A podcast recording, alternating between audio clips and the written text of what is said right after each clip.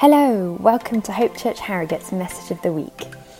If you'd like to connect with us, please head over to hopeharrogate.co.uk forward slash connect. We'd love to hear from you. Without further ado, let's dive into week five of this series of the Great Commissioning, looking at Jesus' words in Matthew chapter 28. Um, we have been here already four weeks. We're, we're going very slowly through this passage, uh, and we're going to read the next installment today.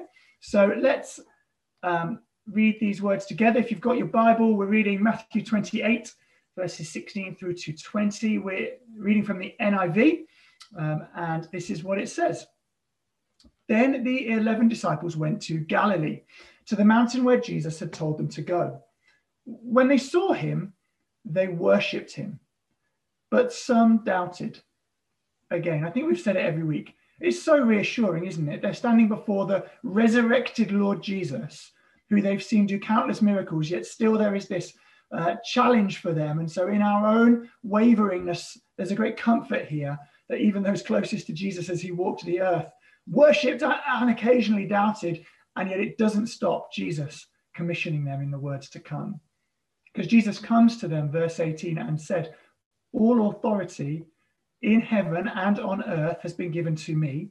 Therefore, go and make disciples of all nations, baptizing them in the name of the Father and of the Son and of the Holy Spirit, and teaching them to obey everything I have commanded you.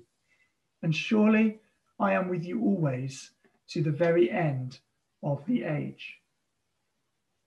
And today we're looking at these words in verse 20, teaching them to obey everything I have commanded you. And I don't know about you, but there's a word in that verse that I struggle with sometimes. Little four letter word, begins with O, ends in bay, and it just gets me somewhere inside. And uh, I think it, if we're honest, it probably gets all of us somewhere inside. And so I want to take just a few minutes at the beginning of this message to talk about some of the reasons why I might react to the word obey. And you can come with me if you like, or you can just leave me outside on my own as I bare my soul to you and talk about the world that I live in and its effects on me. And the reality is that there are many different generations represented at Hope Church. Uh, for some of you, you might not recognize fully the picture of the world I'm about to depict, uh, but I do honestly believe it's a picture of the world we live in. For some of you, You'll be from a different cultural background. We have people who tune in from around the world. And again, uh, it might not quite be that your culture is the same as I'm about to describe. But the reality is, I think, that for those of us in the West, uh, particularly of my kind of generation, although it does affect all the generations, we live in a cultural moment that idolizes our desires. Uh, and so to go against your heart, to go against your desires, is unthinkable. Uh, the, the mantra almost of our age is you can do anything if you set your mind to it, which seems to me to be a very unfair lie that the world we live in peddles. But if you want to do it, then it must be good and noble for you to follow it. The, the culture we live in, it tells us that your desires define you. I am what I want. And that's borne out in many different ways. So, why, living in this culture, would you ever not do what your heart is telling you to do? Recognize this? Not just me. Uh, uh it comes with another force as well, which says, Who are you to ever question somebody else's desires? You know, there's even a word for that. You are erasing who they are if you say that someone shouldn't follow their desires. You'll see it bandied around in cultural commentary. Because who you are is what you desire. It's no longer Descartes' I think, therefore I am. It's I want, therefore I am. We live in a world that has so prized the individual, so enthroned uh, my individual autonomy that my desires are sacred. And so the word obey just nibbles away inside at me and I don't really like it very much. It cuts against the thrust of the water that I swim in, if you like the analogy. There's a second element to this too. We live in a cultural moment that is also questioning if power can ever be virtuous. Can power ever be used for good? Think about every time you've heard an existing power structure mentioned in the news recently, and then tell me if any of them were good. Because they're not. the way we present existing power structures in our world is that they are bad. The noble thing to do is actually to resist power. Uh, if you submit to an existing power authority, then you're probably naive or complicit. You know, next time you watch a series on TV or you watch a film or you read a book or an opinion piece online or in the newspaper because they still exist, uh, I can almost guarantee you that you will see both of these two cultural forces. I am what I want, and power is always bad, uh, underpinning whatever you watch or read. The hero of the story will fight against established power. They will follow their heart and win out at the end of the day. Your desires define you. Existing power structures are to be resisted. Uh, and we see this really playing out in full force when you realize that barely a day goes past without more historic abuses of power coming to light. I don't remember the last time I turned on the news and didn't hear another story of some toxic or domineering leadership that forced obedience through fear and shame. And the church is not uh, escaping this in any way, shape, or form. It's happening across the world in all kinds of churches. There are stories coming out about forced obedience using the power of fear and shame. Stories just from this week. There was the story of the police force covering up the Hillsborough disaster that has just come out and they've settled again uh, with the victims of that tragedy. Uh, there's been stories this week again of football coaches and priests abusing children in their care. There's the ongoing rumblings of the Me Too movement, which highlights the way that men have used power to control women over decades and centuries. So, is it any surprise if this is what I am hearing and seeing on a day to day basis, that when I come to the Bible and I read the word obey, I feel a little bit unsettled. And it's really worth us just recognizing and acknowledging this as we come to the passage today that this uh, very short section that we've read it fights against the current of the river that we live in. But there's a further aspect. It's not just the culture that we're fighting right now. It's not just our cultural moment, which is very anti what Jesus is speaking here, but we also have an enemy who lies to us. And uh, Tim Keller puts it like this. Um, Tim Keller is my go to for eloquence on this topic. Um, again and again, he uh, just outstanding. Oh, oh, this one. Uh, the lie beneath every sin is if you obey God, you'll miss out. If you obey God, oh, He doesn't love you like you love yourself. He's not as concerned for your goodness and well being as you are. Therefore, sometimes you have to disobey. That's the lie underneath every sin. You are impugning the goodness of God. You're doubting that God is in any way as good as he says. The unsettling effect of the word obey stems largely from the way the enemy and the world around us questions, doubts, and undermines the absolute and utter goodness of God. If we were utterly convinced that God was good and trustworthy and faithful, and that He cared about our well being and our good, then we wouldn't hesitate to obey.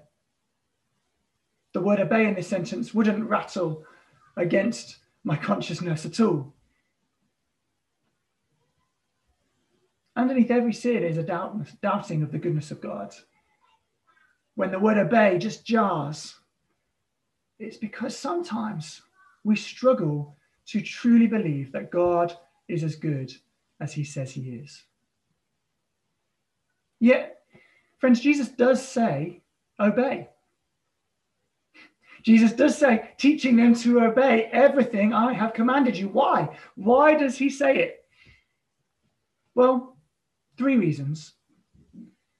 First reason is this Jesus didn't just come to give people a future spiritual salvation, he came to establish an alternative kingdom that would grow, that would be different to the world around it, and would one day be complete.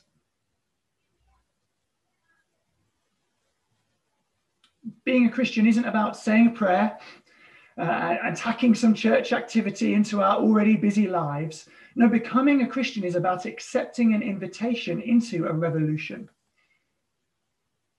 You, you read the history of the church and you realize that this is again and again the thrust of what the, the great men and women of faith have called for and pursued with everything inside them. It's, it's a revolution uh, over and against the culture of their day because the kingdom of Jesus challenges every earthly kingdom.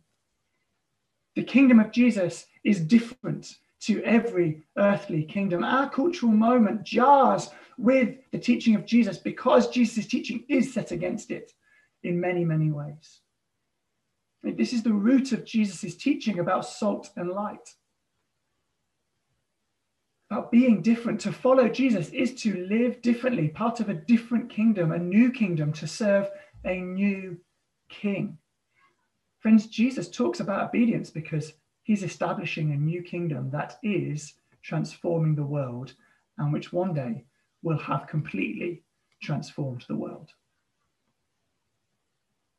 It's not just a ticket to heaven, Second thing Jesus is talking about here when he's talking about obey is, is, is not the way to heaven, it's that following Jesus is the way to life.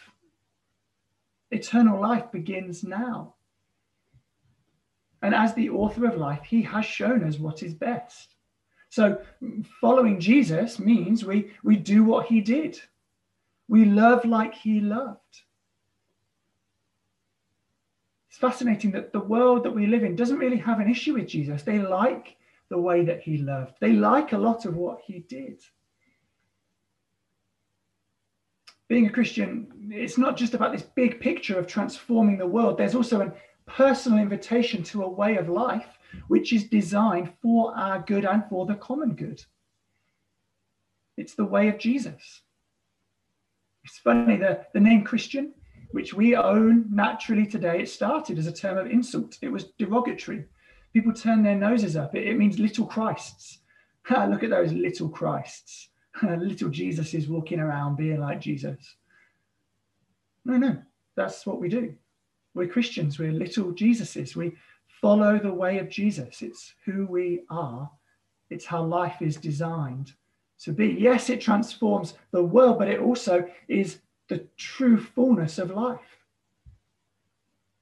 And thirdly, Jesus here is teaching obey everything I have commanded you because he knows that there is a relationship between heart change and action that flows in both directions. What do I mean by that? I am absolutely committed to the truth that as we respond in faith to Jesus, our heart of stone is transformed by his grace into a heart of flesh. In that moment, our heart is changed. In that moment, we are different people. We are born again by faith through grace.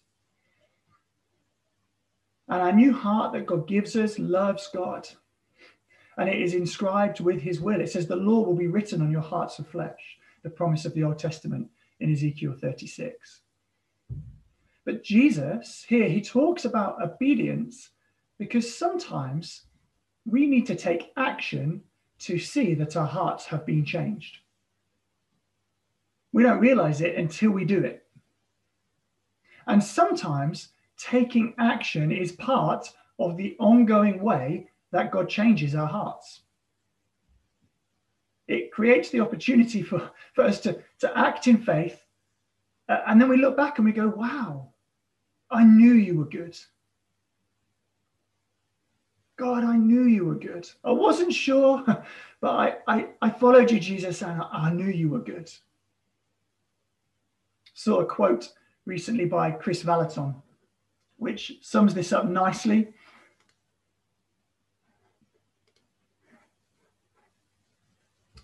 Being kind when you don't feel like it isn't hypocrisy, it's nobility. Being kind when you don't feel like it isn't hypocrisy, it's nobility. If I only ever wait until kindness so fills my heart to be kind to people, I will not be doing as Jesus did. I will not be loving as Jesus loved. Yet I know that I am called to be kind. And as I am kind, I see the good it does. And I say, I knew you were good. It's a noble action born out of faith. You know, sometimes I've thought that it's just, it's enough that my heart has been supernaturally changed as I've accepted Jesus. Sometimes I've thought all I need to do is stand in his presence and I will be continually changed. Friends, my heart has been changed as I accepted Jesus. As I stand in his presence, it is changed. Thanks be to God. Yet here Jesus is telling us that in addition to these two truths, sometimes we obey in faith without feeling it because he's shown us what is good. And we will find that it is good. Let me be super clear. It isn't that we obey to be accepted. That's salvation by works. It isn't Christianity. God graciously accepts us on the basis of his love. We are saved by faith alone. It isn't even that we obey to improve our relationship with God. Obedience doesn't cause God to love us anymore. His grace accepts us completely and utterly as we are. We don't curry any extra favor with God by obeying. His delight is already in us. He has accepted us in the fullness of grace, given us the full measure of his love. There is no more that he has to give, friends. It's good news. But here's the best news about grace it refuses to leave us as we are. he welcomes us as we are, but he refuses to leave us as we are. Grace leads us to transforming obedience. Friends, really, this whole message is an invitation. It's an invitation to throw off the limitations and shackles of our cultural moment and to embrace Jesus and his invitation to have life and life in all its fullness. If we follow the current of our culture, we will end up away from Jesus if we turn our ear to him and we follow the way of Jesus, we will end up near. And the words on our lips will be, I knew you were good, again and again and again. Friends, he is good. He loves us more than our heart or our head can ever grasp. He is more passionate about our good than we could ever be because he knows what is good. You know, this is why in our cultural values series earlier in the year, the first one was God first. Our first value that we want to live by is that God is first. He loved us first while we were far from Him. We'd done nothing, nothing to merit anything from God at all, yet He loved us. And in His love, He came to us in Jesus to rescue us and to show us what life could truly be. And, you know, this love that he's shown us, it answers every question and doubt of his goodness. Whenever we doubt his goodness, we have a ready answer in Jesus. Our response to his love for us is we put him first because he first loved us. we put Him first. We put Him first in our hearts as we worship uh, individually and together. We put Him first in our priorities as we make decisions. We put Him first in our lives as we choose to follow Jesus. It's why grace is the central value of these five. It, it's the grace that accepts us as we are but refuses to leave us there. It's grace that transforms. It's not cheap grace. It's not grace that means you can do whatever you want now. No, it's a grace that so grips our hearts that we can never get away. It's why word and spirit are bolted slightly awkwardly together as two words in one, because we so trust his word given to us in the scriptures that we want to follow the way he has not only laid out for us in the words of scripture, but that Jesus himself lived as a model and example for us. The Spirit brings those words alive as we read them. And we choose to accept, yeah, no, God is good. And I will follow the way of Jesus. And it's why legacy is the final one. We're not just living for a private personal salvation, as our culture might want us to do. No, we're living for the transformation of the world as the kingdom of God makes everything that it touches beautiful. Friends, again, this message today is an invitation to throw off the limitations and shackles of our cultural moment and to embrace Jesus and his invitation to have life and life in all fullness. It's an invitation to be, in a way, like the men of Issachar in 1 Chronicles 12. The men of Issachar, they understood the times and they knew, therefore, what to do. We have to be alert and aware to the cultural pressure on us, the water that we swim in. And we know, therefore, how to resist the current and stay close to Jesus. And when Jesus calls his friends to obedience, it isn't coercive, it's not abusive, he doesn't control us, he doesn't use shame or fear. Friends, love compels us. We've seen his love for us. We've experienced by the Spirit his love for us. It's caused a love for him in us. And so we follow the way of Jesus. We keep his commandments. Jesus is working throughout the world for the glorious transformation of creation. He's inviting us to take part in the revolution He's inviting us to lay hold of true life in Him. He is highlighting the path to ongoing heart change as we grow in love and trust of God. If you wish that you weren't quite the way you are in some ways, Jesus here lays out a path to be more like Him. As we act, our hearts are changed just like our hearts have been changed and now we act differently. It's a two directional relationship. So we're going to go into breakout rooms now, Beth. And, uh, and when we come back, we're going to worship together. But uh, let me just pray for us as we go. Father, we thank you that you are good. 100% good. There's no shadow in your faithfulness. Your heart is truly for our good. And we pray, Lord, that today again we would have revelation in our hearts of just how much you love us. Lord, we pray for revelation in our hearts of, of where your love is working in our lives today, where you're calling for life change, uh, where you are helping us live differently than perhaps we have in the past. Father, I pray, come by your Spirit, uh, equip and empower us as we talk this over and pray for one another in our breakout rooms. We ask in Jesus' name.